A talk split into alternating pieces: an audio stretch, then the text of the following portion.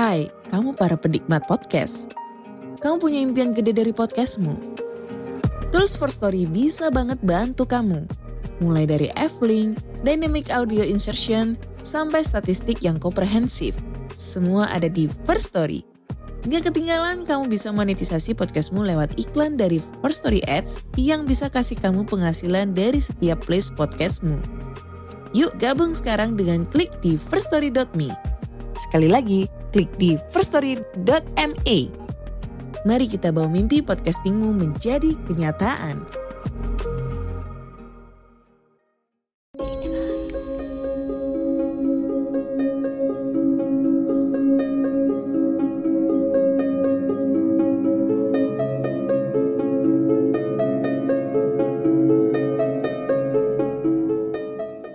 Halo, selamat malam. Ketemu lagi dengan Rumah Horor Indonesia.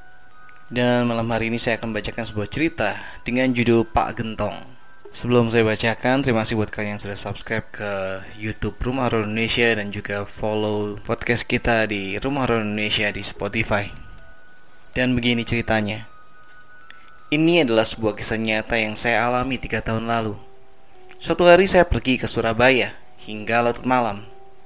Karena tak ada bus untuk pulang, maka teman saya menawarkan rumahnya di Sidoarjo untuk menginap. Teman saya ini bernama Henny. Dia sedikit lebih tua dari saya. Dan katanya sih bisa melihat penampakan. Namun jujur aja, saya nggak percaya walaupun ya iya iya aja kalau diceritai seputar hal tersebut. Saya malam itu sedang sedikit galau.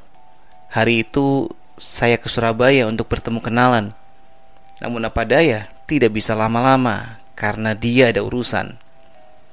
Saya menyalakan ponsel untuk chatting dengan teman-teman saya via Messenger.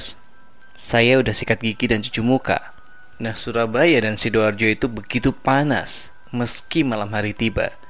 Jadi, kamar tidur teman saya selalu dibuka jendelanya dan hanya terlindung dengan kasa nyamuk. Kebetulan kamar itu berada di lantai dua. Kipas angin juga sudah dinyalakan tapi panasnya masih saja membuat tidak nyaman.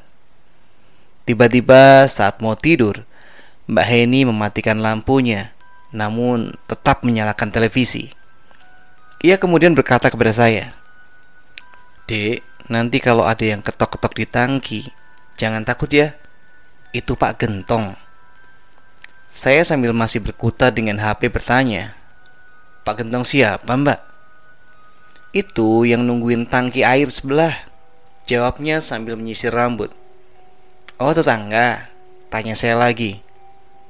Ya bukan, itu yang menunggu di sini. Jawabnya polos. Saya terkejut, tapi karena mbah-mbah di Museum Kereta Jogja mengatakan bahwa saya ini orangnya tidak peka sama yang begituan, jadi saya menenangkan diri. Paling juga bohong, atau memang saya tidak akan dapat merasakannya. Menjelang tengah malam, saya dan Mbak Heni masih ngobrol. Namun, lama-kelamaan Mbak Heni mulai tidur. Saya masih chatting dengan teman saya di ponsel. Waktu sudah menunjukkan pukul 23.50.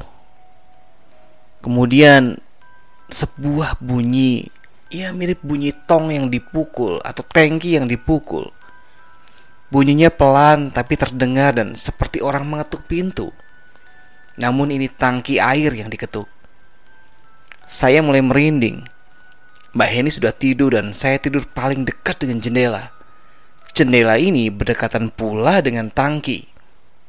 Saya takut kalau-kalau dari balik kasa nyamuk muncul sesuatu. Akhirnya saya pun mencoba untuk tidur.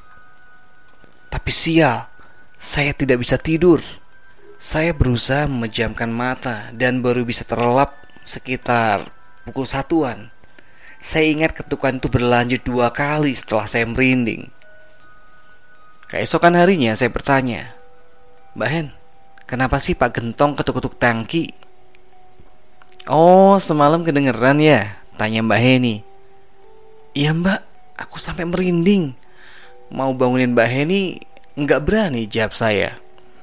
Oh enggak apa-apa, Pak Gentong tiap jam segitu selalu permisi mau patroli di sini. Dia memang yang jaga lingkungan sekitar sini. Jadi nggak usah takut. Saya manggut-manggut. Namun saja saya tetap merinding kalau ingat kejadian semalam. Saya tak lagi anggap remeh makhluk halus. Siapa bilang orang tak peka, tak bisa melihat atau merasakan hantu? Dulu saya tak percaya akan hantu. Namun kini ya saya percaya kalau hantu itu ada. Oke, sekian dulu ya ceritaku. Kita sambung lagi di kesempatan lain. Selamat malam, selamat beristirahat.